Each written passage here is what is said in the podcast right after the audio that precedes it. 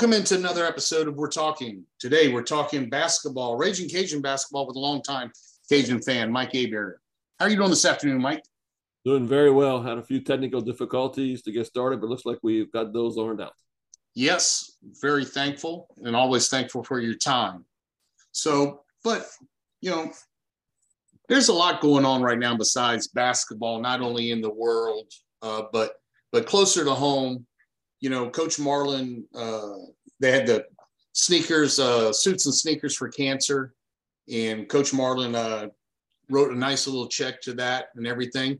I know there's a lot more going on behind the scenes, not only with this basketball team, but with some of our friends. If you want to talk a little bit about that, so before we get started in in basketball. Well, uh, let's talk about the uh, cancer deal first. Okay. donated $100 for every three pointer made in the games against Troy and Georgia Southern over the weekend to a Cancer Society fund. Uh, so $1,600 were donated, uh, seven on uh, Thursday and nine on Saturday. And I think they missed one on uh, Thursday, by the way. We'll talk about that so we get into the basketball talk. Uh, they also wore um, you know, some pink uh, warm ups with a GS on them, and that's for Gail Savoie, our university president's wife who passed away uh, earlier in 2021. She and uh, Dr. Savoie, of course, good friends with Coach Marlin and his wife Jenny. Jenny actually uh, prepared her hair for the funeral, uh, so you know, so it meant a lot, I guess, for the cancer deal. And there's another lady that Coach Marlin mentioned in one of his um, press conferences that was a friend of his that passed away earlier in the year too. So he was happy to do it. I wish I would have thought about matching his donation. Maybe not up to hundred dollars, but I never got around to it. Maybe next time. So that that's one of the things going on behind the scenes. And I got another little story here for you. Uh, there's a friend of mine who's quite involved in the ALS fundraising effort, and I'll conclude these comments by telling you a little bit about that uh, fundraiser. Who uh, knows some of the assistant coaches? They found out he had a birthday last week. So what they did was they had the players actually sing happy birthday to him during one of the practices. So they interrupted practice, add a little pizzazz to their happy birthday song, you know, with some basketball drills and stuff going on with it. And they sent him the video. It's a great memory for my friend there. And um, it shows what type of young men we have on the team to take their time out to just uh, wish their uh, supporter happy birthday. And this particular individual is quite involved with what's called the F5. It's the Fin Feather Fur Food Festival. Last year was the first one at Blackham Coliseum held in late April. Um, well over $100,000 were raised. There's going to be another one this year, uh, like I said, on April 27th. Basically, it's a cooking competition with fin, feather, fur food festival. It's called F5 with fish, uh, fowl. The game is all cooked and judged and tickets are like $40 for per person. And we had several people last year. I was happy to participate in that. So this year it's going to be on April 27th again, a four to eight at Blackham Coliseum. If you uh, want to support that cause, feel free to do so. And the Cajun basketball team is a big supporter of that cause, by the way. Uh, so, so is the baseball team as well. I got a uh, 42 inch by uh, 24 inch uh, shot of the baseball season opening day against Texas when we opened uh, Russo Park, and Coach Coach uh, Coach Stagg signed that. And according to our friend, it raised, I believe, about $1,800 just for that one picture. So very thankful for everyone that helps out in that. And is it's a nice event. And if you have something that you can donate, there is a silent auction or just go in there and the, the beer and the food is all included in the ticket price is my understanding. So a good yeah. opportunity. Right. The, the bulk of the funds are raised, believe it or not, by the cooking teams who actually pay an entry fee to, to uh, participate in the event. And this year, there's it looks like we're going to have more teams than ever. Um, in fact, there's thought about the maybe we don't have enough room in Blackham Coliseum, and we'll have to make some arrangements to get more teams. Okay. Yes, food's outstanding. Uh, silent auction is the big thing. Actually, I had one of my bowling buddies donate a bowling ball that I had uh, set up for that, and that raised a couple hundred dollars. So there's all kind of things that are available in the silent auction. Many of them Cajun oriented. Dr. Sent over a lot of things over last year to help with that. So that's tied to uh, basketball.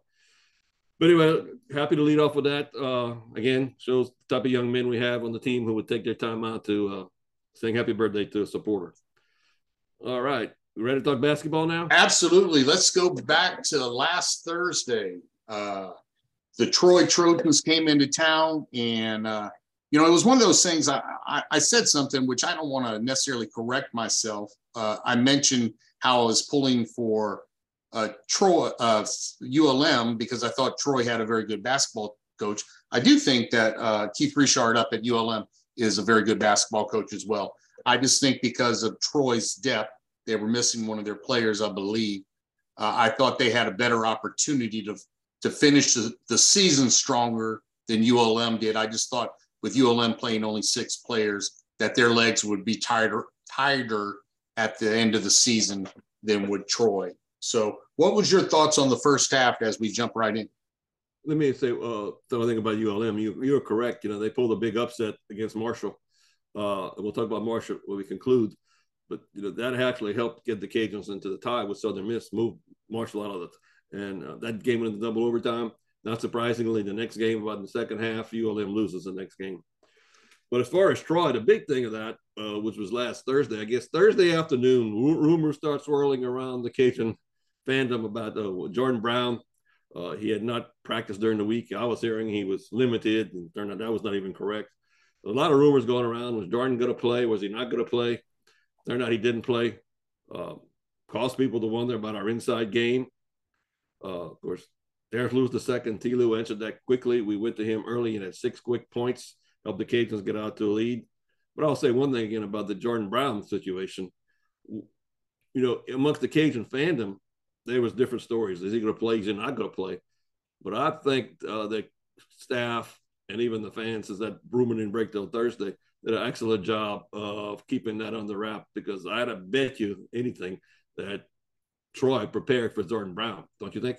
Absolutely, I think they did, and uh, I agree. I don't know how the coaches were able to keep that under wraps, but good job by all of them. And and I know if you talk to BJ, our trainer, he ain't going to give you any information. So yeah, absolutely. And I have friends who attend practice pretty frequently. I bet last week uh, they didn't allow anybody to go to practice. yeah. yeah.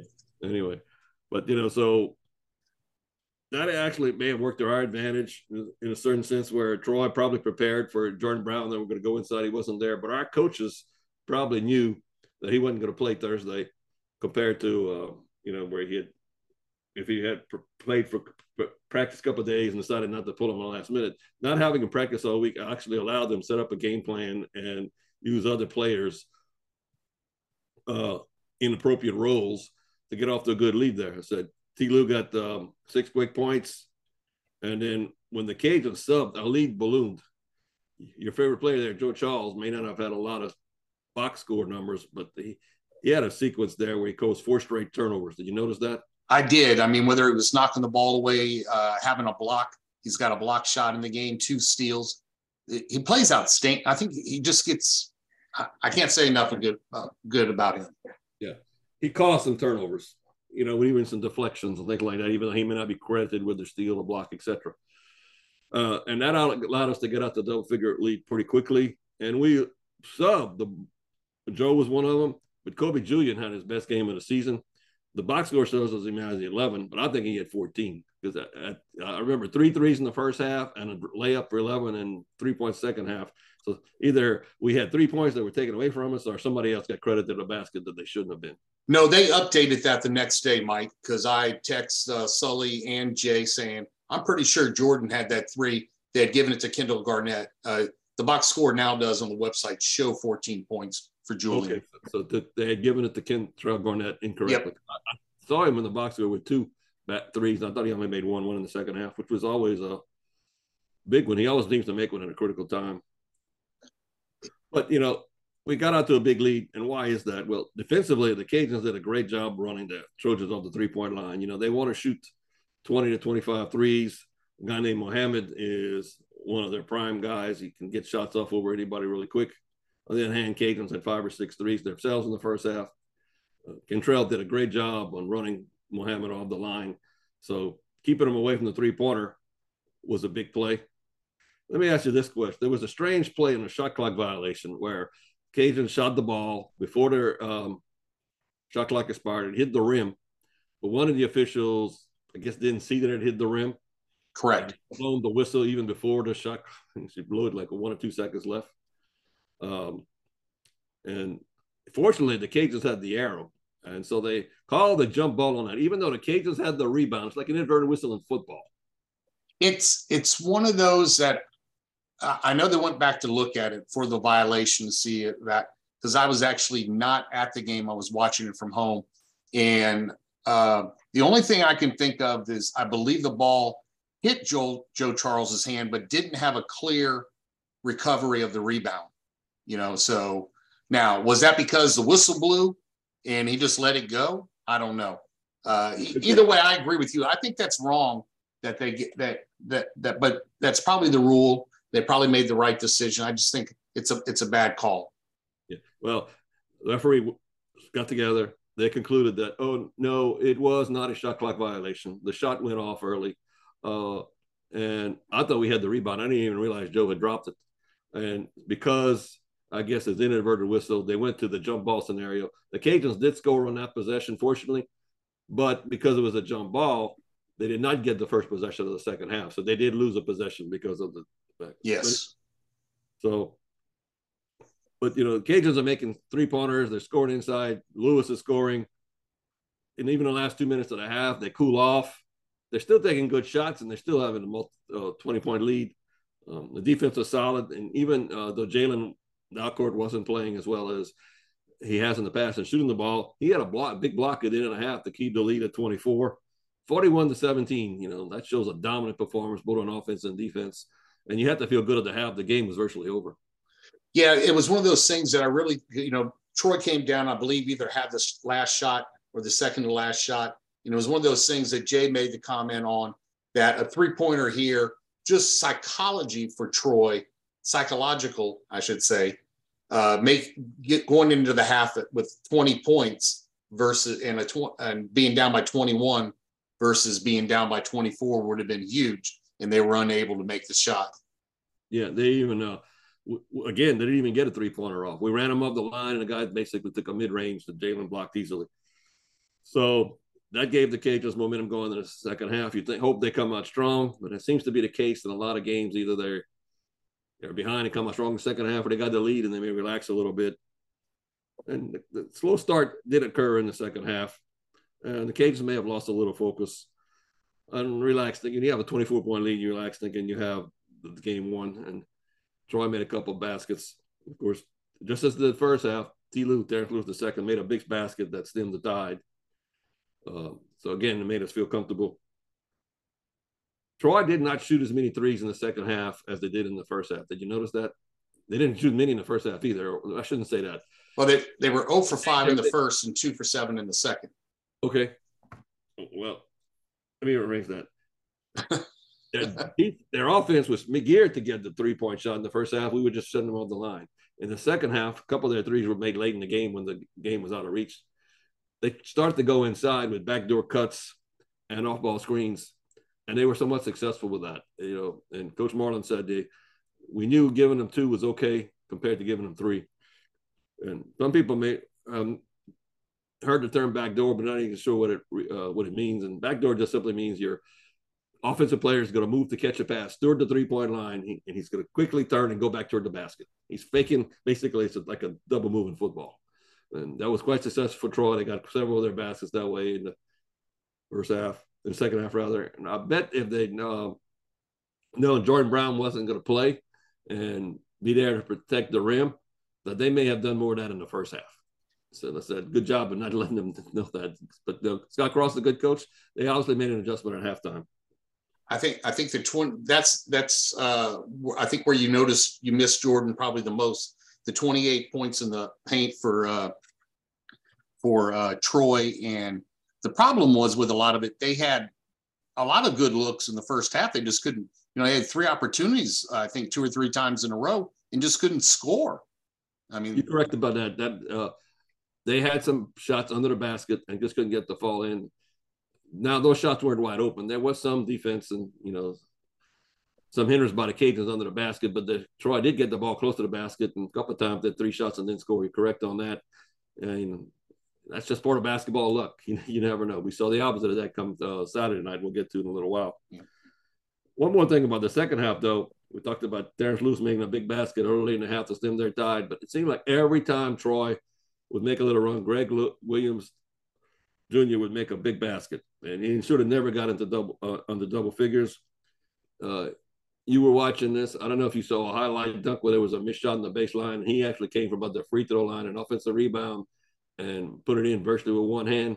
And a couple weeks ago, he had one of his dunks that was uh, considered to be a ESPN highlight. That one should have been if it was not. I noticed this on the replay. He even got Dr. Maggard out of his seat. Dr. Maggard, ooh and ah. no, watched it over again. So you know, when when that happens, you know you made a play to, that's exciting to folks. Yep. One thing I want to go back to the first half. Uh, I don't know if you guys it in the Cajun Dome at the time, but 12 and a half minutes go by before Troy gets their first foul. When do you see one team up by 20 and the other team doesn't have a foul? I mean, that's just amazing.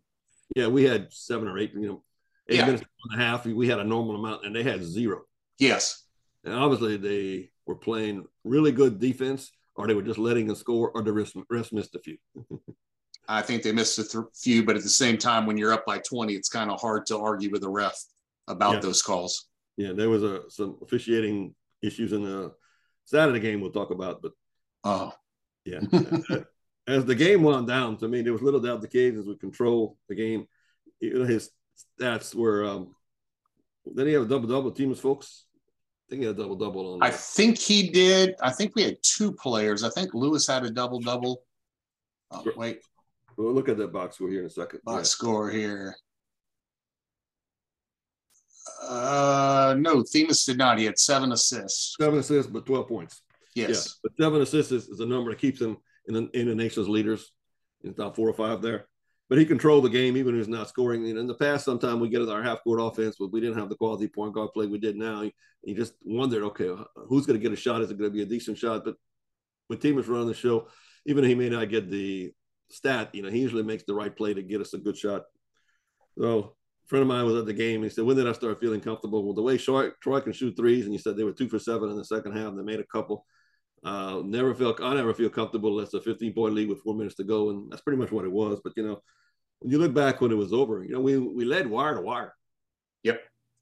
Yeah, and I don't think they got the lead on the double figures in the second half. If they did, it was very short time. So yeah. Went, I, go ahead. I'm sorry. I think uh, so. We win 72-57 and walked out of the gym pretty because pretty feeling pretty good because everybody's asking me, can we win without Jordan? you know, in the, in the pregame. And I'm asking other people, and I had no idea since he's such a big part of the uh, the team. But reiterating what I said earlier, the team practicing without him and Troy not knowing we were going to not have him was probably to our advantage to a certain degree. The other thing about the first half, I think we went about five, six, seven minutes into the game, maybe longer, before our side had a turnover. So yeah, um, I think it was eight minutes, and then okay, a lot of the second half too, where we went seven or eight minutes without a turnover. So we can talk about the box score, you know, uh, in general. And that you know, Troy only took 12 threes the whole game, two for 12. So we were not letting them take the threes, and so when they got them, they were so surprised they were getting them open. They might have rushed them a little bit. And so even with all the second half layups by Troy off the back doors and off ball screens where they had uh, some mismatches, they still shot only 40%. You know, our numbers across the board are solid. You know, shooting is 48 from the the two, 47 from the three, 82% from the line. You know, we out rebound them. We have more steals than they do. They have more turnovers than they do than they do. So when you win by 15, you're not surprised that you're gonna dominate the box score it, it was nice to see though, and I think the biggest stat of the day probably was our bench outscoring their bench because that was something we talked about last week. Was there was a game last week that our bench didn't score, so yeah. Well, Kobe had 14 and uh, Joe had five, right? So that's yeah. 16. Yeah, and uh, their bench only had six points. Yeah. So yeah, Kobe. Uh, in that first half there had to make the whole staff feel good and makes you wonder if he's ever completely 100%. Can he play that way for 25, 30 minutes. And uh, well, not only the coaching staff have had to give that young man some confidence as well. Yeah. Yeah. So then we move on to Friday, and people are wondering is Jordan going to play Saturday or not? And coach had indicated, I guess, at the end of his um, radio interview that he probably would, but he wasn't certain. But middle of the day Saturday, we found out he was going to play. And you know, uh, previous game, Georgia Southern, and we'll move on to that game if, you, if you're ready. Yep, let's go for it. I played uh, Texas State. They had a lead, not as big as they got on us, and uh, but it was a close game. It was, I think, sixty to fifty-seven. Um, so you know, with Cajuns had won at Texas State, I don't know if the Cajuns maybe were a little lax in the first half, didn't really respect their opponent. But the first half, the I think scores eight to six or something like that, where the Cajuns lead. You know, first five minutes is pretty normal. Each team filling each other out. But then the Eagles get hot, and I think this just can't miss, and they got get out to double figure lead pretty quickly. And I thought their zone gave the Cajuns some trouble to a certain degree. Did you notice that? Yeah, I, but at the same time, the shots we took, I didn't find were bad shots. I think in the past we tend to, as some of the guys like to say, go down and jack them up, you know, jacking up threes. I didn't find any our shot selection that bad. No, no, you're correct. But you know, we're not making enough to get them out of the zone though. So they correct. stay right. And um, when I say they were hot early, that's probably definitely an understatement. They just could not miss. Hellishly hot. You know, you're going through hell as hot as they were if you're the opponent. And they continued to hit shots from all three levels. I noticed early in the game, they hit a few tough mid ranges, and then that gave them confidence to go out to the three point line, and they knocked six out of nine down, 60%, 69, 66%. And then, of course, when you're hitting from the mid range and the outside, you got to get some layups too. Um, and they got defensive energy from their shooting, you know, which helped them play aggressively in that zone. Uh, Kobe and Jalen go in. You know, we talked about our bench, and I didn't think um, they both got in foul trouble pretty quick. They had two fouls, so you know we had to go back with the starters. And it's completely different story in the second half. In the first half, I didn't find Joe Charles was moving as quickly as he does in in some games. Um, the only positive we had in him, but you know where it wasn't more of a deficit, 19 points at half, was Greg Williams Jr. had some quick baskets early in the half and some big baskets late to actually keep us in it, where we're down 19 but not 20. So we're it's 49-30 at halftime. How did you feel at halftime? Uh, you know, I wasn't panicking then because this team has shown the ability to come back. But uh, the question would be with with Jordan Brown coming back from an illness, not being hurt, but being drained a little bit from being sick. I was wondering if we were going to have the legs to come back and to keep that momentum going for the whole second half. I wasn't ready to panic yet, though. Yeah, in our group, we're saying it's possible, but it's going to be difficult. But yes. one thing that gave me some confidence when the Cajuns walked on the floor at halftime, they're down 19. Their body language was not one that they're admitting defeat. They were not hanging their heads.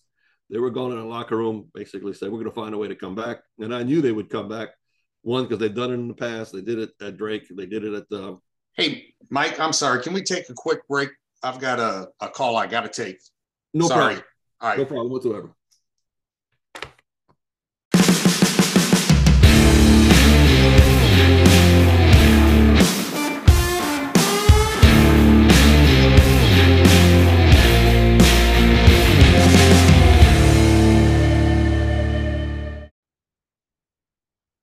Welcome back into We're Talking. We're talking basketball, Raging Cajun basketball with longtime Cajun fan Mike Abear. Uh, sorry about that, Mike. We kind of cut it short there, but we were talking about the second half of the uh, Cajuns game against Georgia Southern.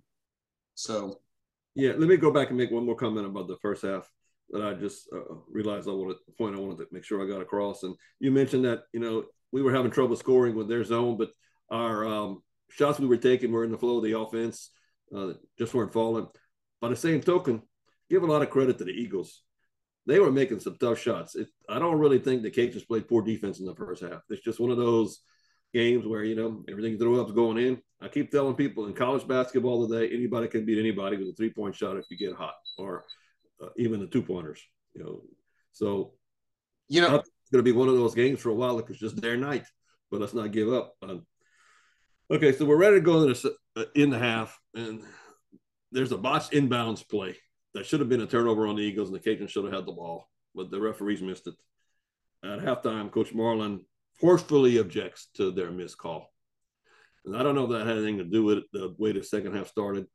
Uh, Jay asked him about it on his post game show. He sort of uh, made a small deal of it, but I wonder if the assistant coaches mentioned to the refs to watch the Eagle point guard because he seemed to push off with his off arm quite a bit.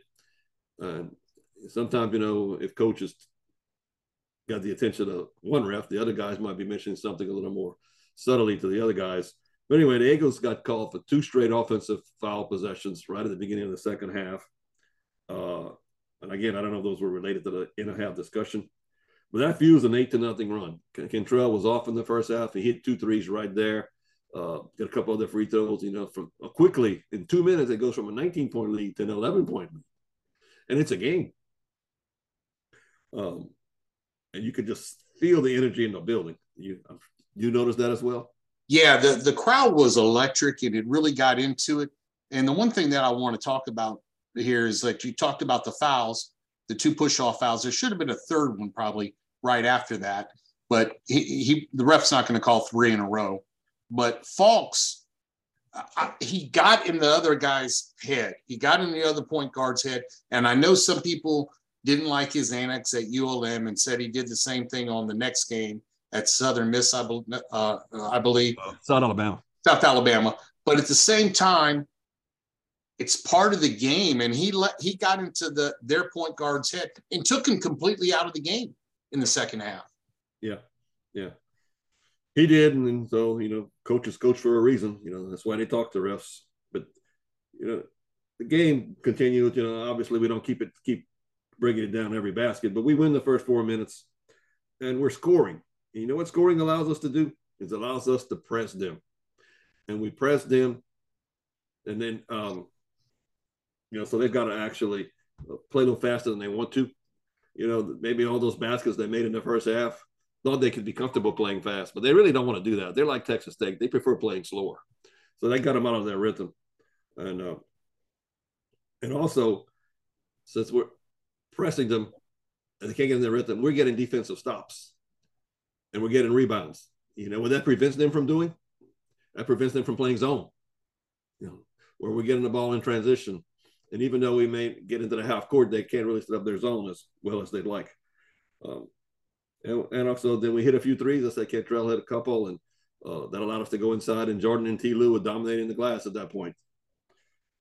You talked about the crowd. Here's a guy who fired up the crowd. Joe Charles again. You know, we talked about his steals on the uh, other night against Troy, and he still had so-so first half, but he had seven quick points. You remember what they were?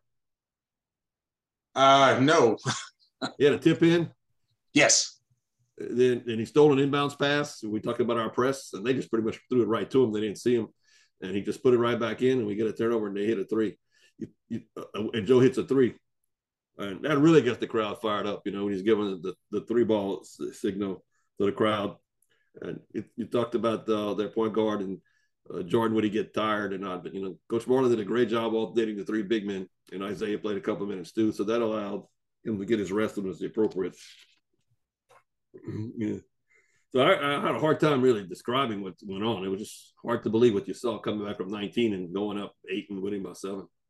Well, I think the key to it was uh, a lot of times this season, the Cajuns, if they had a lead or or whatever, they the first four minutes sets the tone of the second half. And honestly, it's been about 50 50 whether the Cajuns have been playing good in those first four minutes. But they were out, eh, they were able to outscore uh, Georgia Southern by eight points in that first two minutes of the of the second half. And again, I think it all, all goes back to Fulks and, and, the, and the tone that was set with what he was doing uh, with the other guy's point guard you're correct there, but there's also another factor that show they may have lost their composure and their poise. Twice they got called for flagrant ones, where um, basically one guy the guy wrestled Derek Lewis the second down to the ground, but both times the refs went to the monitor, made sure the calls were correct. Flagrant ones, and D. Lou made three out of four of the free throws, and I think we scored baskets in both times after that. Shows that the monster he was on the boards. So yeah, we talked about Fulks to get in their head, but their big men had a problem too. When you get commit not one but two flagrant fouls, shows maybe you're losing your composure a little bit. Yeah, we were able to get their big men in trouble, which I think was important. I want to say uh, the last one, they played about the last 10 or 12 minutes of the game with two, both of their big men with four fouls, which allowed us to go inside and they didn't want to foul out. Yeah.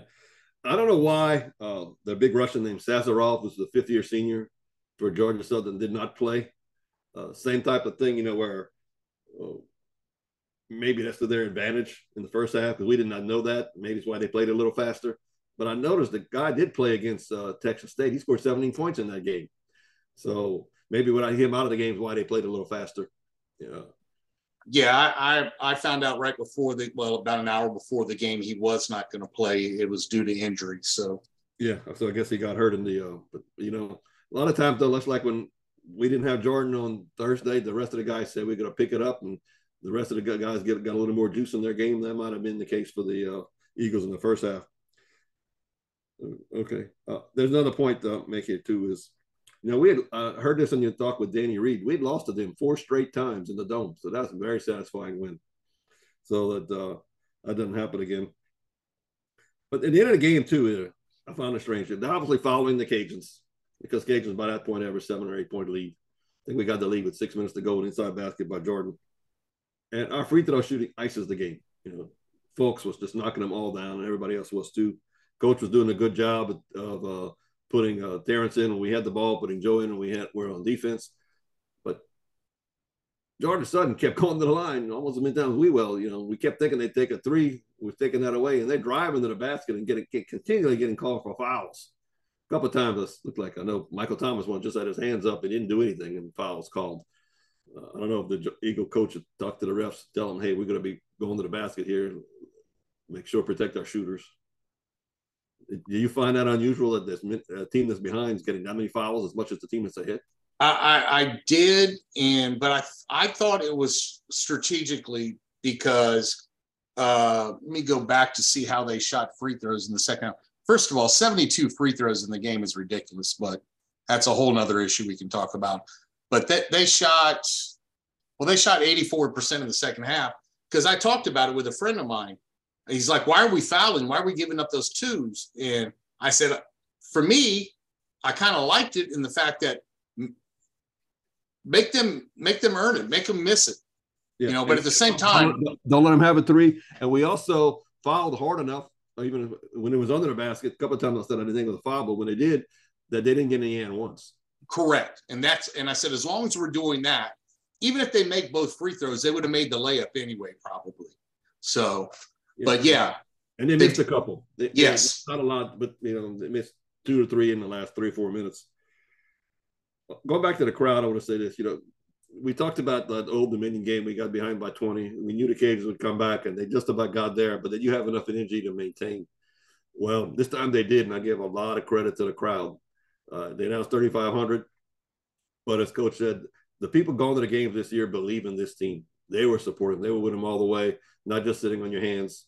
Sometimes I'm not as loud as some of the other fans because I'm so analytical, but I could just feel the energy from the crowd and the players really appreciated it. So, had this been on the road and we'd be down by 19, yes, we would have come back, but we, we would have enough energy to take it all the way like we did on Saturday, maybe not. So, kudos to the crowd on that, and let's hope that happens again on Thursday and Saturday. Well, kudos to the band too. I, I much more enjoy the band being there than than the DJ. You know, yeah, no I think doubt. they bring a lot of energy to the crowd. Yeah, no doubt about it. Okay. Uh, so the game's over. We always look at the box scores and see if there's anything we can uh, glean from that that we may miss from just watching the game. My first thought is Eagles shoot 57%. So if you're the Eagle coaching staff, how do you shoot 57% and lose? you know? And the answer is, you know, just like if you're not shooting well, how do you win? Well, you out rebound your opponent, you make your free throws, and you have less turnovers than they do. And the Cajuns did all that. You know, the offensive rebounds were 17 to 4 in favor of the Cajuns. Great job by Brown, Lewis, and, and Charles, all three of them out there battling. Well, I, I think one of the things here, Keith, Mike, uh, is that they uh, they they they shot 10 less shots and and and four less three point attempts. So you know, we didn't give them those opportunities, ran them off the line. We didn't give them those opportunities to score. We had some key steals in the game. We had some key turnovers. Uh, it's one of the best half of basketball that I've seen uh, in a long time. You know. Yeah, yeah, you're right. You know, uh, the reason they had less shots we missed because we had more offensive rebounds. We kept battling on the glass. So if you miss and you try to put another one up, take three shots to score, but still a basket. It's three rebounds. And it, we talked about well, Fulks, you know, how well he had got in the guy's head. He didn't shoot the ball that great, but the basket he made was, you know, and of course he's put in a lot. When he's the point guard, if he shoots sometimes late in the shot clock, it's a tough shot. But he had zero turnovers in 30 something minutes. So yeah. Mike able to give him a, a, little break with 10 minutes. I think Michael Thomas had his best game since he's come back. Yeah. Six turnovers in a game, and three of them were from your big man. I'm okay with that. You know, he's going to get he's going to get the ball down low. You don't want him to, to, to turn the ball over, but he's going to get the ball back down low in a crowd. They're going to all be slapping at him. And the game is more physical this year to me. The refs aren't calling those fouls underneath unless you're shooting. Yeah. Right. The shooters are getting protected. You just talked about 70 some free throws is a lot. Uh, you know, if you call everything, it'd be even more, it'd be 80 or 90. And nobody yeah. wants to see that. The game didn't finish till almost 9 15 with a seven o'clock start how much do you think I'm, I'm just noticing this so they had they only had four offensive rebounds compared to uh, troy's 11 last game which i think had a lot to do with jordan not being in there. But do you think that was a concentration from the coaches? Something to work on? Yeah i think i think on friday they probably said hey we didn't rebound the ball as well as we need to against troy. Let's make sure that's a point of emphasis. Coach also said that they worked on their press um, you know, like we talked earlier, the press in the second half really helped fuel the turn the tide. So, so probably rebounding in the press with the emphasis of practice. Now, why did they press in practice? Sometimes they don't. Well, usually they've got leads and they don't have to. But you know, we won eight in a row now. Look, maybe at some point we'll lose one here. You know, you don't win every game. Yep. Anybody can beat anybody else. But keep finding. I tell you this, I'm confident the guys will not give up if they get behind. They'll continue to play team first ball. They won't. They don't care who gets the credit. It's the Kagan scores up there. It's not Jordan Brown score, and they'll prepare properly. Yeah. So I'm confident that's going to happen. You may not win, but uh, as long as those three things keep keep happening, we'll be all right. 17 offensive rebounds. I've got to believe that's a high, a season high for the for the guys. Yeah, you don't realize it's that many because you, are scoring, even though it may take you two to three shots to score, and that makes your percentage 41% or whatever it is. But, you know, if you look at points per possession, I bet our numbers were pretty good. 25 second chance points. So that's big. Points in the paint, 32. So you got to like those things. Uh, points off the turnover is 11. So were we able to take care of that? You know, uh, taking care of the ball. That, that I think that was huge in the second half. I, would have to go through the the whole play by play and see how many of our turnovers were in the second half. Uh, I, I have to believe with only six of them, there, there couldn't have been many. I think it was only two in the second half. Okay. Yeah. Well, people have asked me, okay, before we, go, what's the difference in this year's team? You know, we're uh, 18 and four now. Um, and uh, even throwing out the three D one, that's 15 and four. That's one of the top records in the country. And most of our games have been on the road. Well, you talk about Themus Fulks having a guy who can control the game. You know, it's an improvement uh, over the past at point guard. Uh, like I said, Themus sometimes maybe needs to control his emotions. But again, you know, sometimes he's doing that just to get in the opponent's heads. And Terrence Lewis II is a big advantage. Um, our previous big man, Theo Akwuba's not Ole Miss, was not the offensive player Terrence is. Uh, maybe he was a better rim protector, couldn't catch the ball as well, couldn't shoot the ball well. But that little floater that Lewis has in the lane there is a perfect complement to uh, to Brown. Absolutely. Absolutely. Yeah, and you know, the end of the season last year, we finished strong, but you know, there was some dissension. But you know what, Coach still was able to bring in those two guys, in, in one in the spring and one in the summer. So the recruiting circle is a little different than it is on man on fan boards. You know, th- those guys have relationships, and they know um, what's going on in different schools. One of the, I, I think the biggest thing with Fulks, I have not seen. Uh, uh, this is in one of my notes here. I don't think I've seen a guy that has mastered the bounce pass as well as he has. Too many times you see it at the player's feet or it's too soon. and then it comes up and the other team is able to steal it. But how many either give and goes or that even Brown dropping the bounce pass to, to Greg Lewis uh, uh, streaking on the backside. I just think this team has done so well passing the ball. Yes, obviously they have less turnovers. Yeah, well, Themus was a on some of the All American teams last year in junior college. He was on some of them. You know, usually you get those from uh, guys who score a lot or have a lot of assists. They have a lot of assists, but you know, scoring wasn't that great. So it was a great pickup by the Cajuns bringing him in in late. Uh, well, April or May, whenever it was he signed on. When your point guard can go nine for ten from the free throw line, uh, one offensive rebound, uh, four defense, five rebounds, six assists, no turnovers. I'll take that any day of the week and drop a steal on top of that. You probably got to win. And uh, I mentioned this to other people, you know, where Themus's free throw sometimes a little flat. Yep. And, you know, I've said this Themus makes the free throws late in the game if it's on the line. His concentration seems to improve, or his focus goes up, whatever. But his, I bet his percentage in the last four minutes of the game is much higher than his percentages overall they don't keep a record for that, but he, he makes them when the money's on the line. So I'll take that as well. Well, we'll need to continue this week with a couple of tough games coming up. Yes. Uh, I, am pretty much done with Georgia Southern. You know, my nope. main comment on that again, I give kudos to the crowd. I think that, and I just want, I just want to, you know, uh, assists. Themus is fifth in the nation, sixth in the sixth in the nation, and assists per game you know, when you get numbers like that coming in from your point guard, and then you've got Terrence Lewis the second and, and 15th in the country uh, with field goal percent, and George, Jordan Brown with 48th in the country. Uh, it's a huge, huge opportunity for your team to play well. No doubt, no doubt. And hopefully they can they can continue here. Uh, again, kudos to the crowd. And I will say this to some of the people who went to the game on Saturday haven't made a lot of game this year, and they talked about how much fun they had. So if you just listen to this, I can't guarantee the Cajuns will win. I guarantee what I said earlier. They'll prepare properly. They'll play hard. They'll play as a team. You're probably going to have a good time if you get out there at some point. Absolutely. Fun game. Fun team to watch. Well, Mike, we've got uh, Texas State coming in uh, this Thursday. This game kind of scares me as a trap game. That's the word I was going to use because of Look, all attention to Marshall yeah, looking ahead to Marshall. Not only that, Texas State played us pretty well, pretty good in the in the first contest. So yes, they had the lead most of the game. Um, slowed the game down. We struggled from the line, and we thought maybe it was because our guys retired after all the road games. But even since then, they beat Georgia Southern on uh, Thursday night in a really close game, and they went to Southern Miss on Saturday. And that game was competitive till the end. They lost by nine, 67-58, but you know they were within it with with a few points with three or four minutes to go.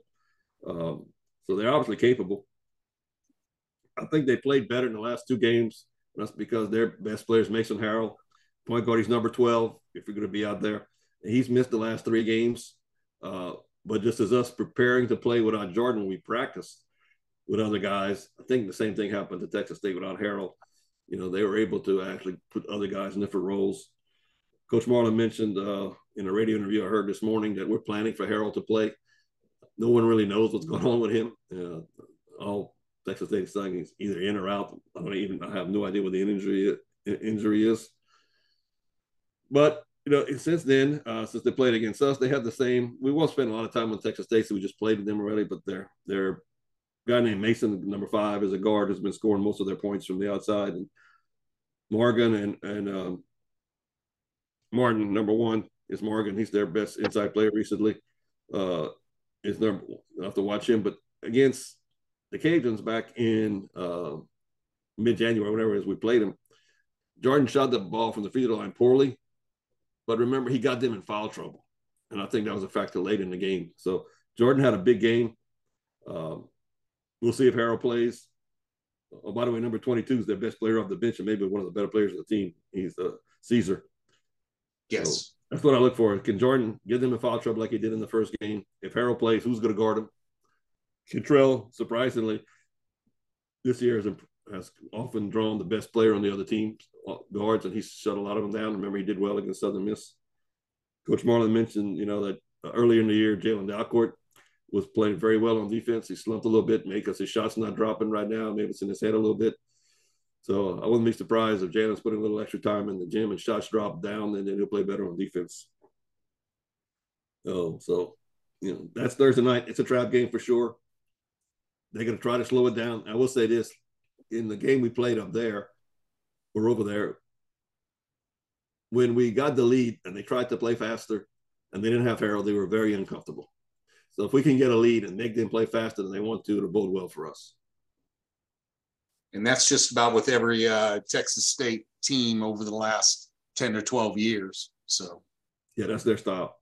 Yeah, they'll, they'll just fake threes and drive in, take them in range if they have to, or fake another one. They just they just keep you making play, playing defense for 25, 30 seconds. And what you have to watch is, okay, play defense. I got to stop, and you get back down court.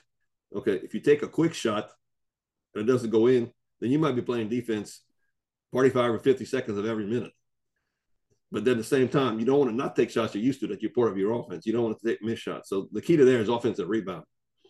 Yeah. If you take a shot in the flow of your offense and uh, doesn't go in, if you get some offensive rebounds, that'll give you some extra possessions, just like we did on last Saturday night. So, yeah.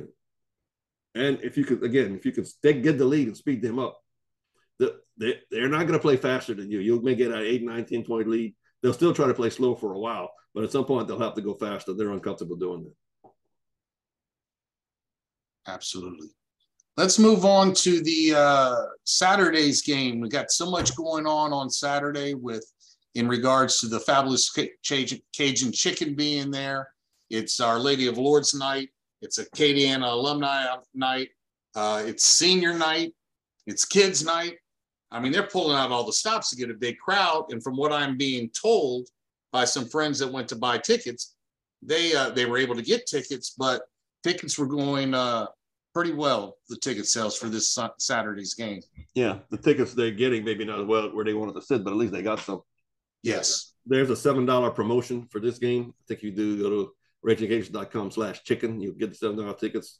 You still have to pay the uh, the fee to Ticketmaster. But the more tickets you buy, I think the better off you are in that situation since it's going to probably be one charge per transaction. So it may not cost you more for seven tickets on Ticketmaster fee than it would be for two. Yeah, so there's a lot of things going on. And you hope that, that many people in the dome we hope to have, you know, I'm not to throw a number, let's say four, five, six thousand, hopefully, uh, doesn't put too much pressure. I remember years ago, Marty Fletcher had was telling me we had so many people in the gym in one game. I think we are playing UNO. His kids didn't know how to handle it. They wanted to uh, play so well to please their fans that they actually went to it was actually a detriment. Now that may not happen with this team. You know, with the leadership they have and the togetherness they have, uh, I think they'll just use the crowd as fuel versus using it as nervousness. So what about our opponent? Well, Marshall plays App on Thursday. Um, Last week, they lost to ULM in double overtime, where ULM made 14 threes. I felt sorry for Georgia State coming in on Saturday because after losing to ULM in double overtime, I figured uh, Marshall would be uh, ready for, and they did, and they beat them over 30. And as usual, their guards are the two top scorers. Like uh, Taevion Kinsey is their leading scorer. He's averaging over 21 a game, and he's uh, actually ahead of Jordan in the league scoring. I think Jordan's right at 20 and the other guard is Andrew Taylor, and he's averaging 19. Um, so that's 40 points from the two guards. So Reagan and um, Kentrell will have their hands full. Hopefully, Jalen can come off the bench and maybe help us there. Their best big man is a seven seven foot one freshman named Handlogten, whose dad played in NBA. He's seven one, and he's uh, averaging close to double figures on rebounds. Those are the three guys to watch. They're going to want to play fast. You know, you know so if they missed, they got a seven one guy in there. I don't know. Jordan's played against a seven footer this year. Uh, is it South Alabama that has Mustafa or South Alabama has Samuel who didn't play against us. Okay. Yeah, um, he's back now. Uh, when we played against Texas, Dex, Jordan had some good numbers against Texas. You know, te- uh, our offensive numbers against Texas were not bad. It was just Texas couldn't miss. They had a great offensive night. And of course, they're continuing to do well. They're one of the top teams in the Big 12, who is the best conference in America right now. So, so what's going to happen Saturday? I don't know. You know, uh, if we can make 14 threes like ULM did, we've got a good chance. Um, Marshall made 11 threes against Georgia State. They, only, they were below 30%, made only seven against ULM. Uh, so that's the only part of it, you know. It's, it's going to be a fun game because both teams like to play fast. So in that scenario, okay, don't have turnovers, get offensive rebounds, and uh, your crazy plays go your way. You hope you never know where a ball is going to bounce. How do you see the game? Uh, it, it's one I think that we're going to have the advantage only because a little bit of an advantage because I think the travel from Marshall down to App State and then over to us, I think it's a it's a long travel time for them. Uh, not sure what the weather's going to be like up there. I know uh, the next couple days the weather looks ugly uh, around the Northeast, but um, you know, I think the main thing there is we have to shut down their guards. And you saw that when uh, Marshall went to Georgia Southern. Georgia Southern's guards uh, were able to handle everything, and Georgia Southern was able to get get the win. So, but there's going to be a lot of distractions uh, Saturday, and hopefully uh, we handle those distractions. Yeah, it's like homecoming football. The coaches say, you know, all those distractions for the fans. Let's take care of our business. And exactly. Yeah. I'll say one more thing about Georgia Southern about about Marshall. That is, you know, they had six guys in double figures in their game against uh, Georgia State, and they played like 10, oh, well, 12 guys. So, of course, they had a big lead. But you know, that tells us our bench has to contribute too on Saturday night, especially if it's going to be an up and down game. Uh, Marshall also is their right their record right now is 18 and five, 18 and five, seven and three in conference. Pretty good record. I looked at their non-conference schedule. Yeah, it was pretty um, similar to a lot of teams. You know, I didn't really see any big names out there that they went against. You know, can't tell you that they, they, they like they beat Vanderbilt like Southern Miss did, or beat Florida State like one of our recent opponents did. Like I think it was Troy. So hard to say uh, coming in the season from their non-conference play how they would have done, but they've done well. They're seven and three. It's going to be a fun game. Let's hope the distractions don't bother our guys too much.